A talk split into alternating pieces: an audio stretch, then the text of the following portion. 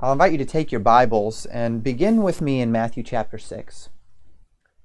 Matthew chapter 6, we just spent a few moments in prayer.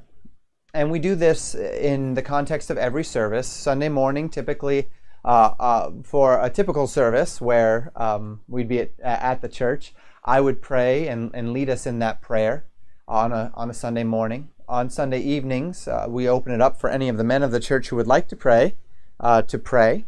And then on Tuesday evenings, of course, we break up into ladies and men, and everyone has that opportunity, um, whether in a popcorn prayer type fashion or a round robin type fashion, everyone has the opportunity to pray.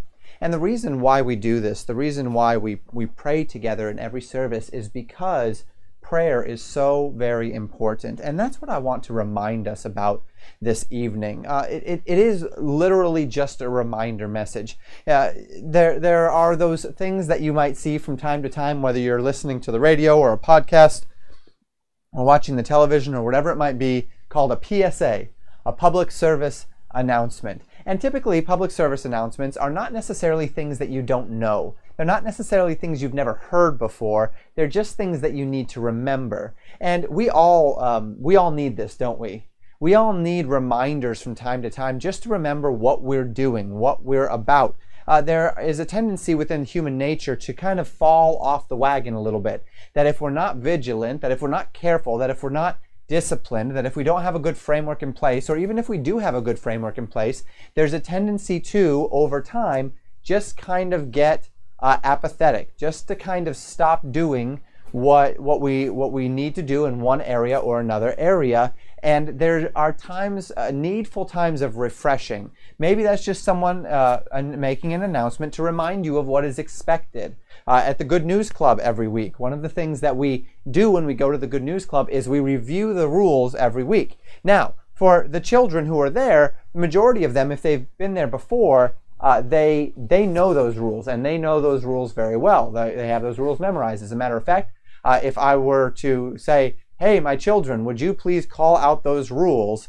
right now? I'd probably, from my office here, be able to hear my children up in the living room who are watching this uh, call out those rules, and I bet that they would get them word for word because they've heard them so many times and, and they're fairly simple.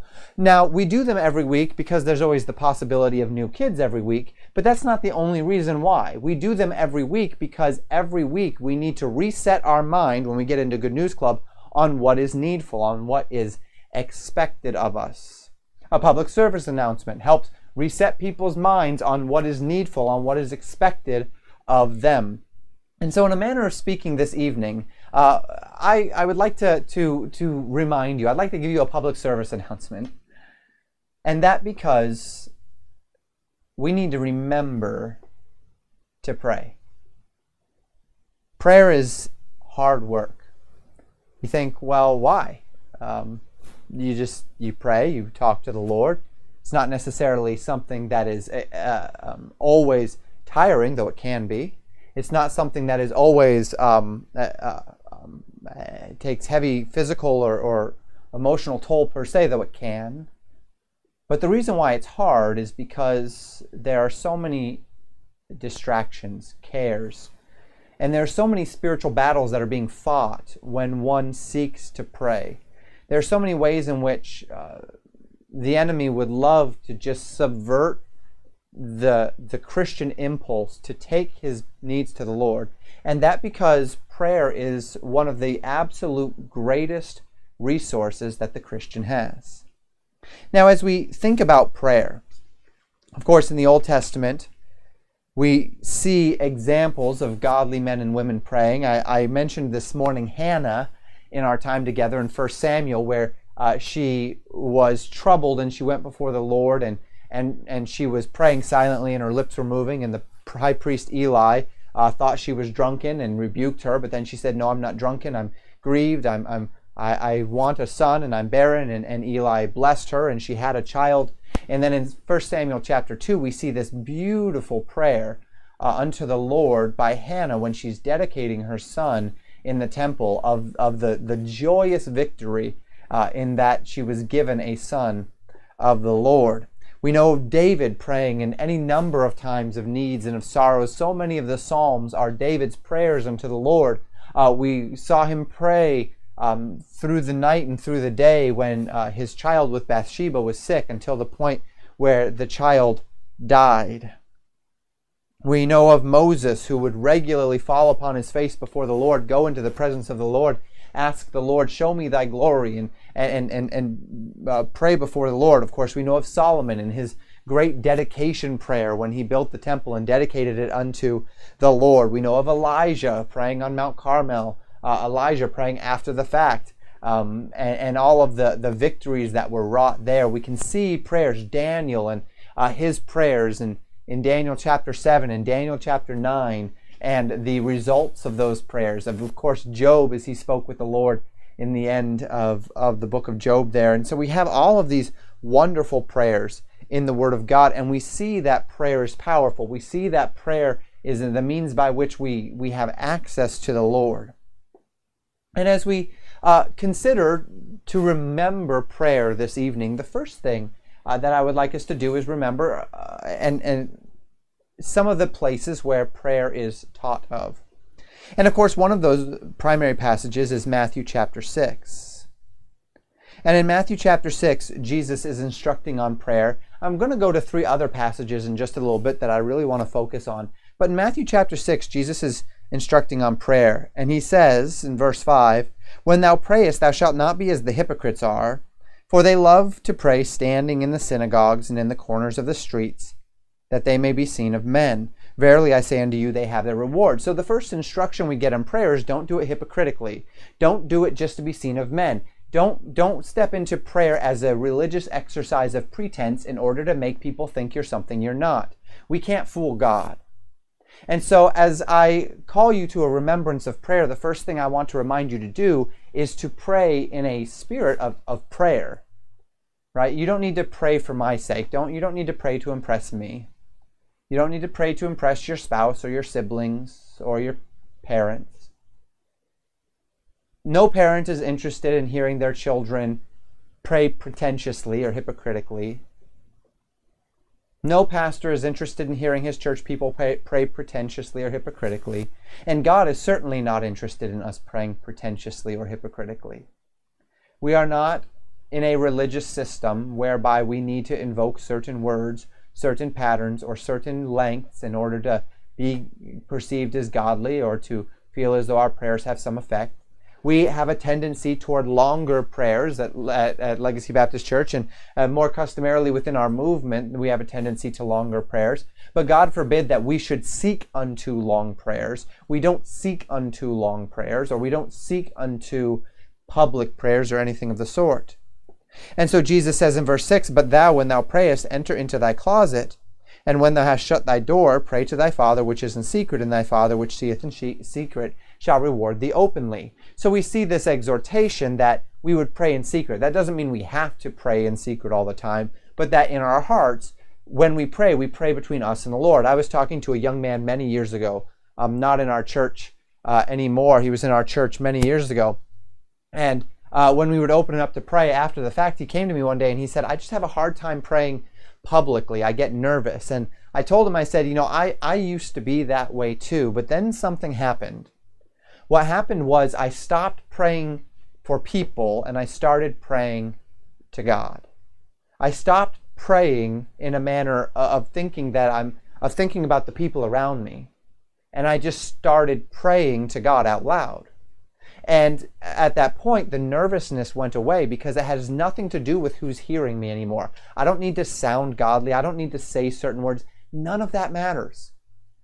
When, when someone comes up and says, you, You're a really good prayer, you, you sound really good when you pray, that, that, that's, that, that's not a compliment.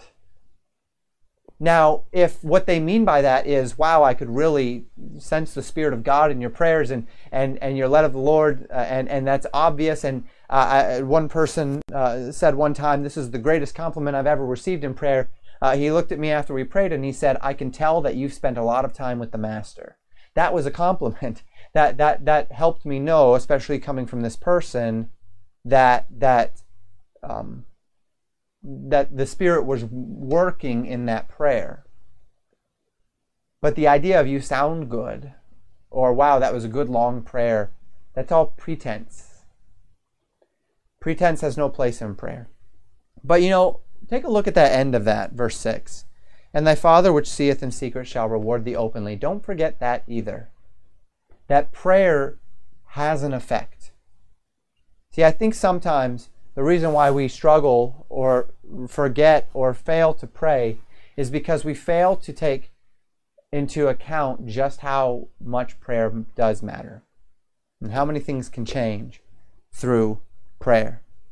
Verse 7 But when ye pray, use not vain repetitions as the heathen do, for they think that they shall be heard for their much speaking. Be not ye therefore like unto them, for your Father knoweth what ye, things ye have need of before ye ask him. And so we don't need to exercise vain repetition. Now, repetition is not bad. Every week we pray for our government leaders. And we do that more or less in obedience to 1 Timothy chapter 2, which tells us, first of all, to pray for our leaders, for kings and those in authority over us. So we do that. Every week I pray for many of the same things. I pray for God's people in a number of ways. We pray for missionaries in a number of ways. It only becomes vain and repetitious when I think that because I've said it a certain number of times, or I think that the certain order of the words uh, in which I invoke them, or whatever the case may be, might have some sort of benefit or blessing. That's the concept of the rosary, right? You have the rosary, and those rosary beads that they use are to keep track of how many times they've prayed the same thing over and over.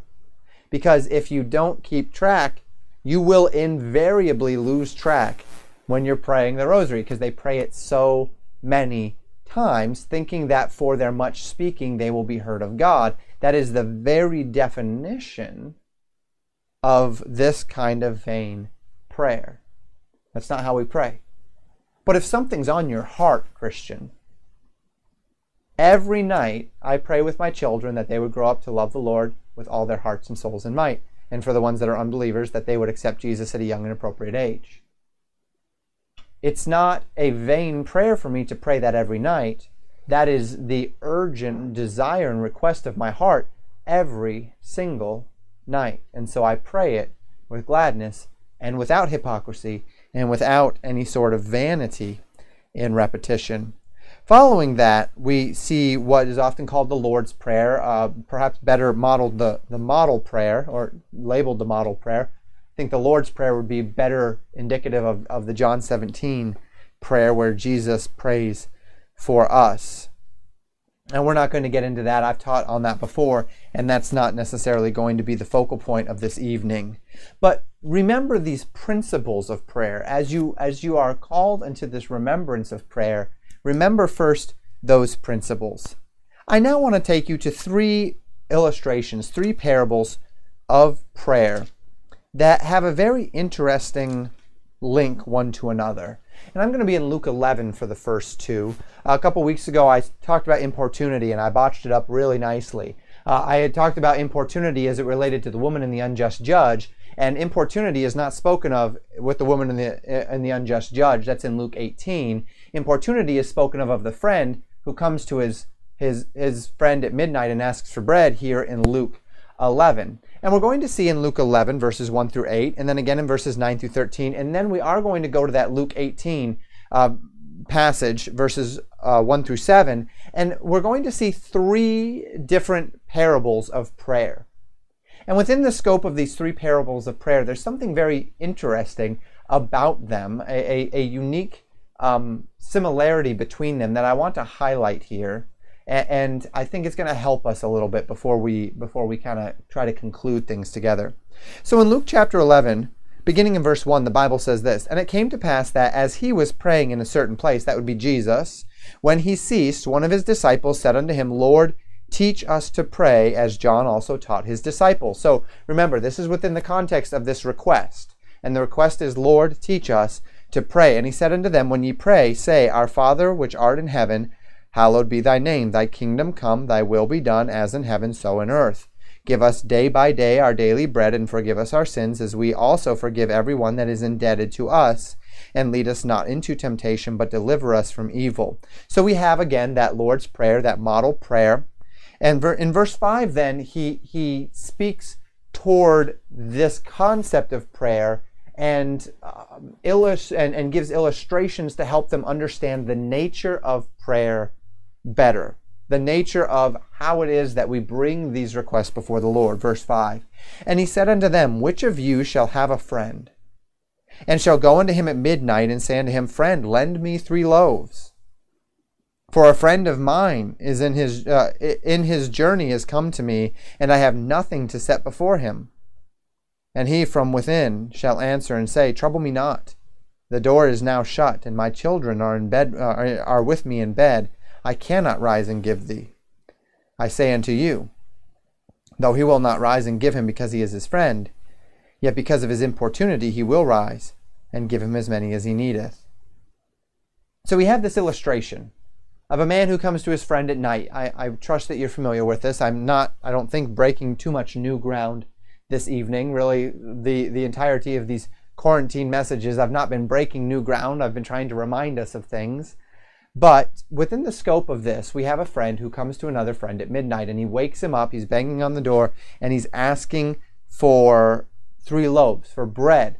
Uh, he, he had a friend come at midnight and he needs to feed him. This would have been the culture of hospitality within the scope of uh, the New Testament. Um, it, well, not really New Testament, more more Old Testament Israel. Within the scope of Jewish culture and custom at the time, uh, it was very, very important to be ready and, and hospitable to one's guests. If they came and asked for a roof over their head and a meal, uh, that was something that would be absolutely expected of you. And so he, wanting to honor his guest, wanting to do right by his guest, but not having the means by which to do so, goes to his friend at night and asks for three loaves.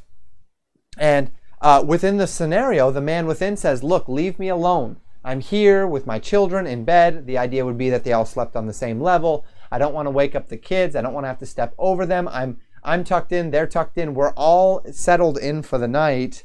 I I'm not I'm not going to get up and I'm not going to give you this. This is ridiculous. And yet, within the scope of this scenario, this friend had what was what is called importunity. Importunity is a brashness uh, a, a borderline um, rudeness, as it were. It's it's a it's a a confidence. It's a it's a a boldness um, that is is almost beyond acceptability. And that's what that word importunity means. And he says, though he won't give him because he's his friend, just being his friend is not enough here to make him get up but because of his tremendous importunity, because of his urgency, because uh, he is going, he is bold in his request, because he had the gall to knock on this guy's door in the middle of the night to get what he needed, he is eventually his friend's going to get up, he's going to give him the bread, and, and he's going to be able to take care of, of, of, his, of his traveling friend. And then from this scenario, Jesus steps into 9 and 10. And I say unto you, Ask and it shall be given you, seek and ye shall find, knock and it shall be opened unto you. For everyone that asketh receiveth, and he that seeketh findeth, and to him that knocketh it shall be opened. You, you don't get what you don't ask for. And though it might even be a bold, a brash request, though it might even be that one that where you'd say, That God, why would you give that to me? That's that's uh, that's beyond the pale, whatever it might be. Oh, I'm not going to ask God for that. Well, you're you're never going to receive if you don't ask. When I was growing up, I played a lot of soccer. Uh, that was that was and, and in many ways is still my my sport of choice. And um, when I played soccer, I had a coach who had a simple policy, a simple, a simple framework within which we played. And that framework was this if you don't shoot, you won't score. Because there's a tendency in sports, especially when you're younger, to wait for the perfect shot. Well, I almost took the shot, but I would have missed, or I wasn't quite at the right angle, or I was a little bit far away, or, or whatever it might be. Well, look, if, if you don't shoot, you know you're not going to score. If you shoot, there's a, there, there's a chance at least. But if you don't shoot, you won't score. Look, if you don't ask, it won't be given. My children know this. My children are pretty importunous. They have this um, capacity to ask, and I love it. They'll come up to me after every meal and say, Dad, can we have something sweet? Or, Dad, can we have such and such for dinner? And there may not be much of a chance that they're going to get what they asked for. They, even if they got sweets on three occasions already that day after dinner, they'll come up and say, "Dad, can we have something sweet?" They're they're going they're importunists. They they they uh, they they are bold quite often in their requests. But here's the thing: for every nine times that I will say, "No, you've already had sweets today," or "No, you didn't do very well eating your meal," or "No, we're not going to have that for dinner," or "No, we're not going to fill in the blank." For every nine times that I will say that, there might be one time where I say, "You know what? Why not? Sure, let's do that. But they never would have gotten it if they never would have asked. So ask. It's not going to hurt to ask. Ask and it shall be given you. Seek and you shall find. Knock and it shall be opened unto you. What do you need? What do you desire?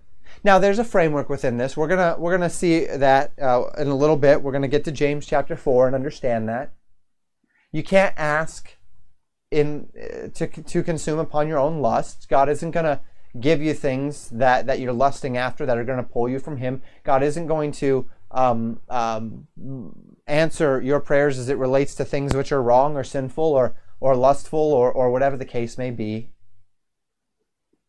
But prayer is asking. And as we ask, not only are we then asking, but we're aligning. My children continue to ask for sweets after dinner because from time to time they get it. But if my children asked for something and I looked at them and said, You will never get that. Well, they could certainly ask again, Dad, can we have that? And I'll look at them again and say, You may never have that. And eventually they're going to learn that Dad says, No, that's something I do not want you to have. Or if they ask enough times and I say no enough times, they're going to recognize no, that's something dad is not willing to let you have. And then they ought to learn from that and grow and understand how they can frame the request to better align with Father.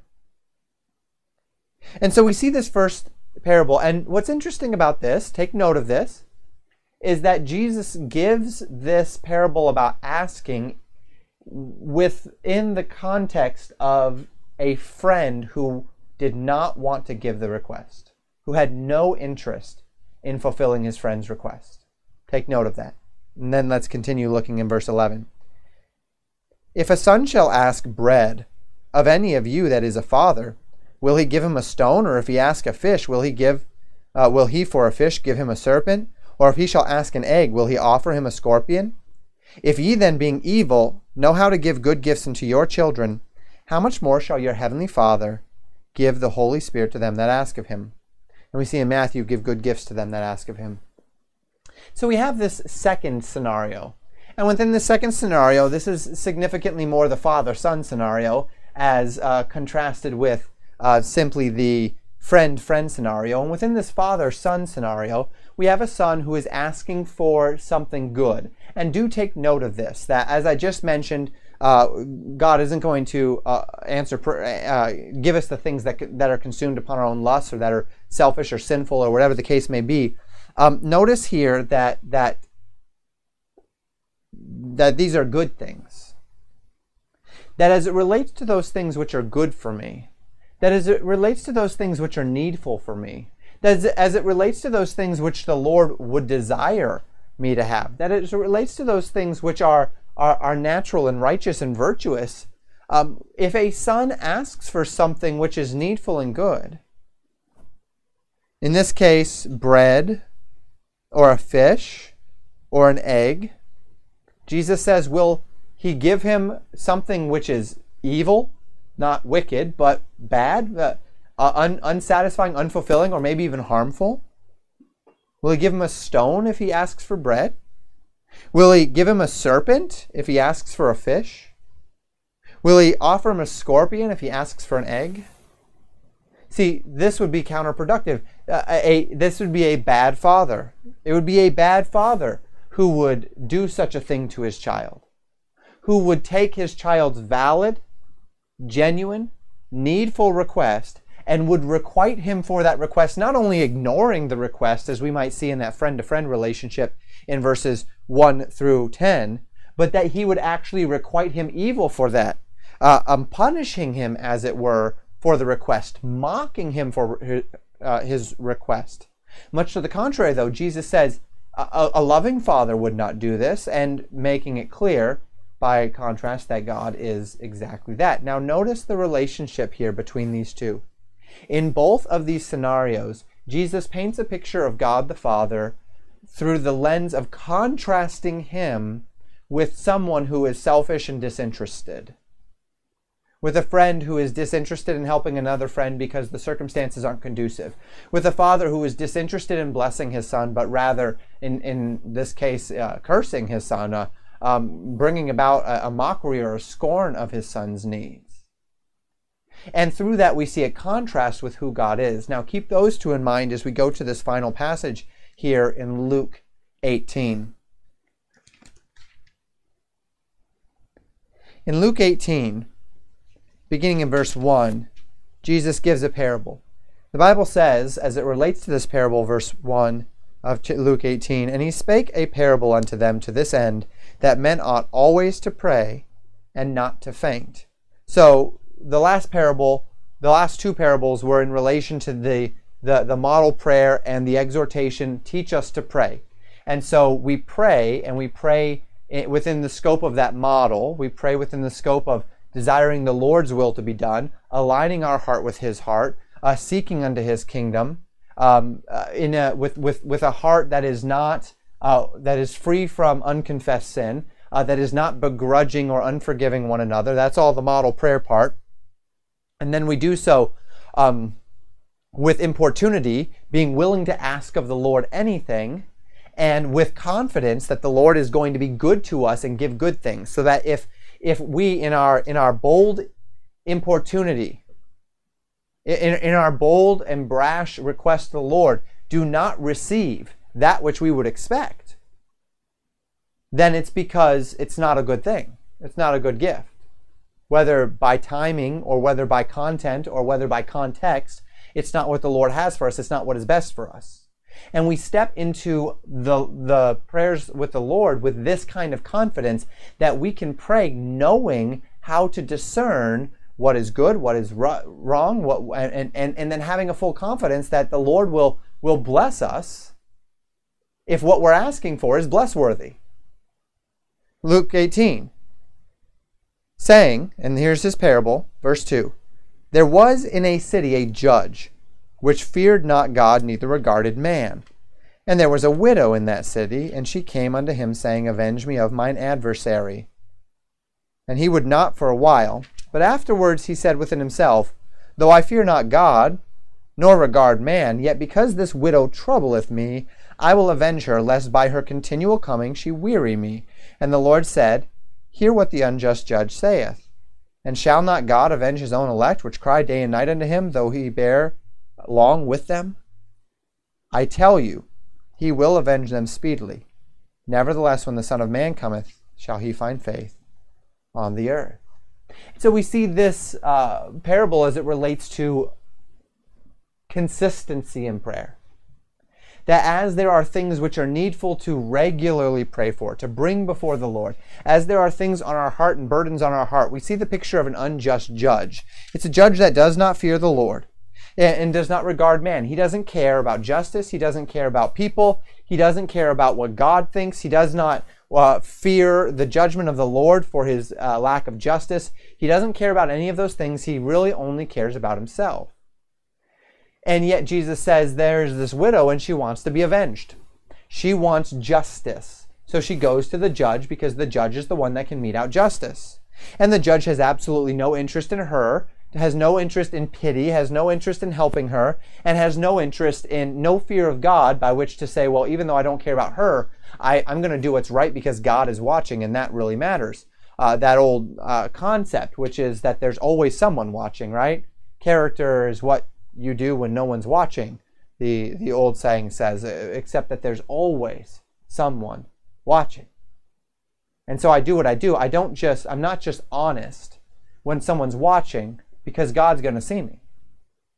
I don't just put down my actual earnings on my taxes because the IRS might catch me, because even if they don't, God saw it, right? I don't just drive the speed limit in case there's a police officer around the corner. I don't just slow down to the speed limit when there is a blind corner. I drive the speed limit because God is watching.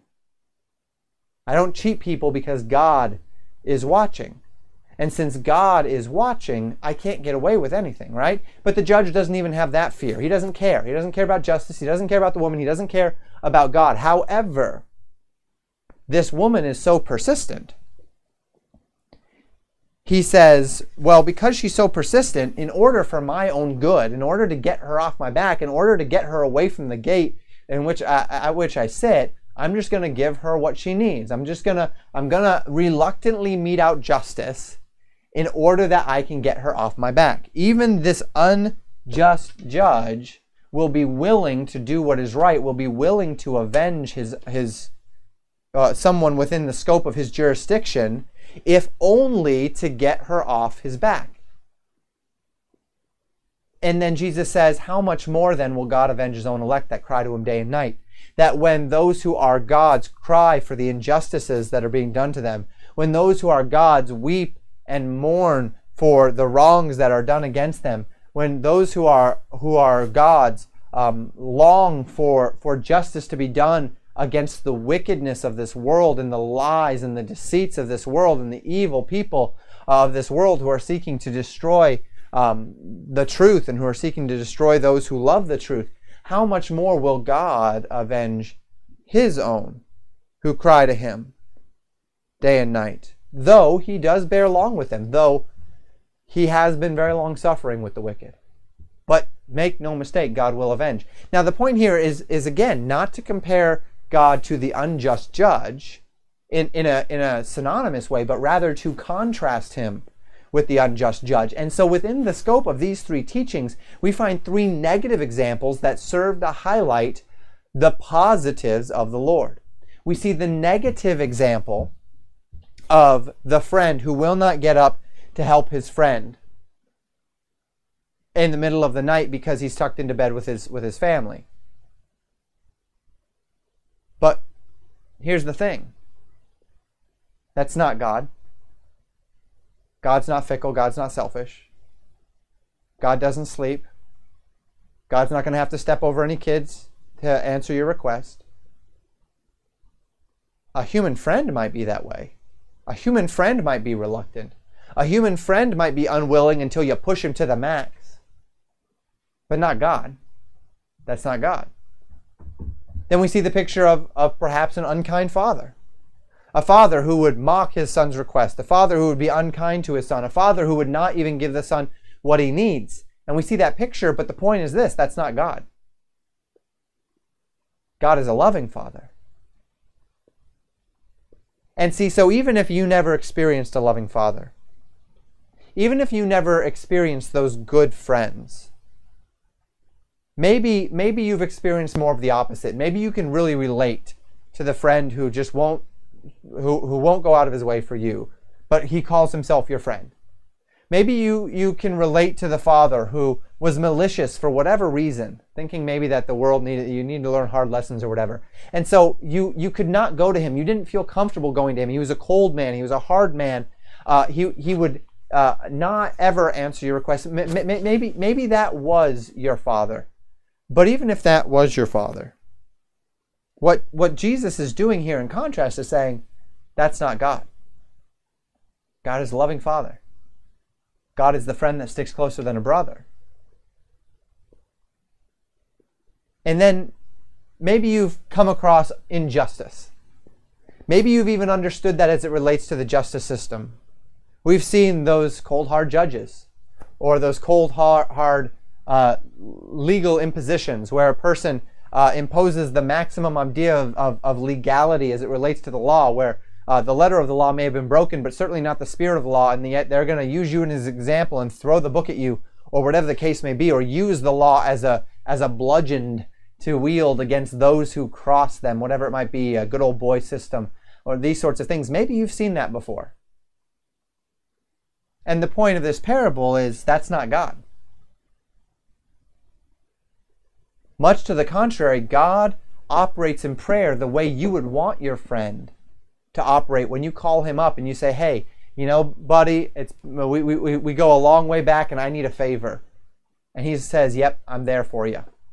It's kind of a brash favor. It's a little bit bold, but I'm going to go for it. Lay it out there. He says, "You know what? That is a little bit bold, but I'm there for you." That's God. It's the Father who you trust implicitly. And you say, well, if, if, if dad doesn't want me to have it, that's understandable, but, but I kind of want this, so I'm going to ask. I might as well ask. I, I love my father, and I know my father loves me. He's not going to jump down my throat for asking. He's not going to mock my request. He is going to, I know he's going to at least consider the request and align it with his priorities for me and, and uh, bring, it, br- bring my request within the context of his desires for me and my best good. So I'm just going to ask. And God says, I do love you, and I will consider this, and I am going to do what's best for you. And God is that one who will bring justice. God is just. He is always just. And we can know that as we cry before Him day and night and seek unto the Lord for those things which are right by His own standard, that He's not an apathetic judge, that He's not one that does not regard man, that, that he, he is not a, a God who does not regard his own design and his own system, but that we can rely upon him. And these three parables, all of which reflect, well, one parable and two examples, all of which reflect negative examples, and God saying, Look, that's not me. Help us understand who God is. God loves you. God wants what's best for you. He wants to give you what's best for you. You may not always know what's best for you, but God does. And more than all of this, more than more, more than just the fact that God wants what's best for you, more than all of these things, God is trustworthy. So you can be confident to come to him. If you had a father or a friend or an authority who was absolutely trustworthy. And, you know, I hope you do. I hope you find that in your father, children. I hope you find that in me to whatever degree uh, there's spiritual need. I hope you can find uh, uh, trustworthy and honest and desirous and and and uh, uh, attentive to your needs and your desires and your requests and such. And if if you have that, and you understand the freedom that that gives you, why would you not tap into it all the time?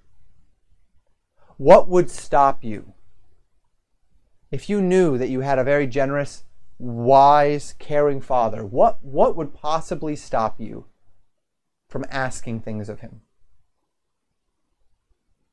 If you knew you had a helpful friend and you were in need, what would possibly stop you from seeking out to him? If you knew that you had a just and honorable judge and you had a need, what would stop you? You wouldn't be stopped. You would have complete confidence to go before them because you knew that they would do right by you. And it doesn't necessarily mean they'll tell you what you want to hear. It doesn't necessarily mean they'll give you what you ask for. Uh, but you do know that they love you and that they will do right by you. That's God. God will do right by you. So, so why not ask? Now, Again, if you ask and it does not come to pass in the way you expect, don't then say, God, you didn't do right by me. See, that's, that's not it.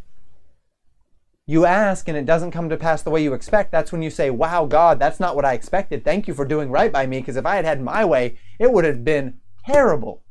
Things would not have gone well. I wanted that. You wanted that for me. Thank God, you, I, I, I, thank God I asked you so that I didn't go and get that when you wanted that. Thank you for giving me that. We saw this with the piano, didn't we? At the church. Haven't been able to try it out much uh, since this whole thing. But but did we not see that? Did we not have all of these ideas in our mind as to what might be best and what might be good and where we might get it? And we bring it before the Lord, and the Lord gives us something entirely different than what any of us expected. And and and okay, well, Lord, thank you. We we we didn't necessarily think about that that avenue, and yet there it is. You've given it to us. Thank you, Lord. Now we know what you want for us, and we know that it's best for us. That's confidence. And all of this leads us to that exhortation in James chapter 4. From whence come, verse 1, wars and fightings among you? This is not talking about geopolitical wars. This is talking about infightings among believers. Come they not hence, even of your lusts that war in your members? Ye lust and have not. Ye kill and desire to have, and cannot obtain. Ye fight and war, yet ye have not, because ye ask not. Ye ask and receive not, because ye ask amiss, that ye may consume it upon your own, uh, upon your lusts. James says you you ask for things and you don't get them because you're asking for yourself. You're asking selfishly. You're not you're not seeking unto that which is best or that which is right. You're not asking for good things. You're asking for yourself, and that's not how this works. But notice right before that, he says, Ye have not, because ye ask not.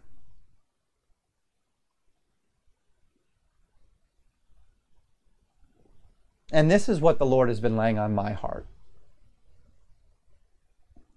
We've taught on prayer. We've, we've gone through prayer many times. I love to use the example of father and children. I use some of that tonight and walk through some of those principles and they're so important and and and knowing what prayer is and how to pray and why to pray and all the ins and outs of prayer is very important but do you know what i find for me is is the the, the toughest part it's not understanding prayer it's not understanding how to prayer how to pray it's not it's not uh, even necessarily the concept of importunity and being brash but it's it's it's it's just praying it's being willing to set aside the time it's being willing to be deliberate, to spend time with God. It is setting myself aside and recognizing I don't have all the answers and I can't solve all of my own problems and actually laying those problems before the Lord. It is the process of waiting for the Lord and not just rushing ahead and doing what I want to do and taking what I want to take, but rather slowing down and waiting for the Lord to to make it clear, to open those doors, to answer those prayers, to bring about in my life the thing which is best according to His good pleasure.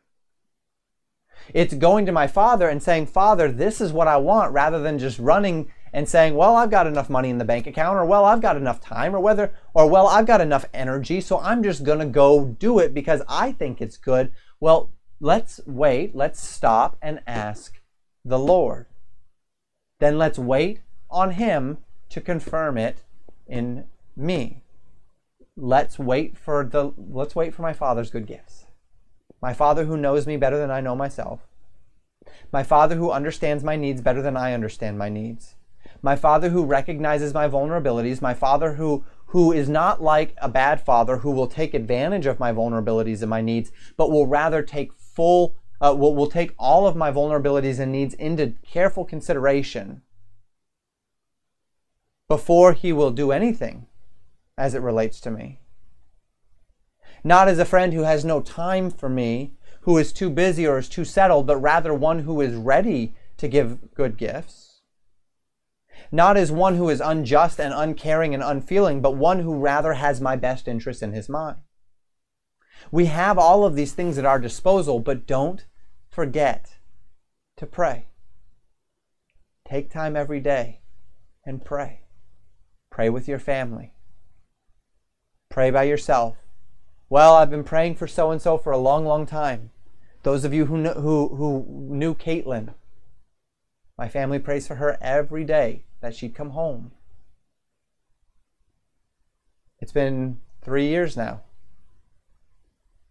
But you know what? We're going to keep praying. Don't forget to pray. Your family members, who are walking who are not walking with the Lord. Don't forget to pray. Decisions as it relates to housing, decisions as it relates to uh, health, decisions as it relates to next steps, decisions as it relates to work. Um, do your due diligence, but don't forget to pray. Financial needs, health needs. Do your due diligence, but don't forget to pray. And don't and, and parents, may I tell you this, pray with your children. for those needs. You have a need, a financial need, pray for it with your children. Let them see God answer prayer. You have a health need, someone who's not well, someone who needs to stay well, whatever it might be, let them see you pray. Let them see God answer prayer. Help them to understand, teach them, help them to learn by God coming through, by God being who He is, faithful, that God loves us. And that as a loving Father, He will give good gifts to His children. And so that is my simple exhortation this evening. Don't forget to pray. Don't forget to bring your request before the Lord. Don't neglect that time with Him. Lay your request before Him. Seek unto Him. Come confidently. Trust Him. And not only will you find God's best as you do it God's way, but God also ministers to your heart Philippians 4 speaks of the peace of God which passeth all understanding, that keeps our hearts and minds through Christ Jesus. We want that. There's a way to have it, and that's by making our requests be made known unto God.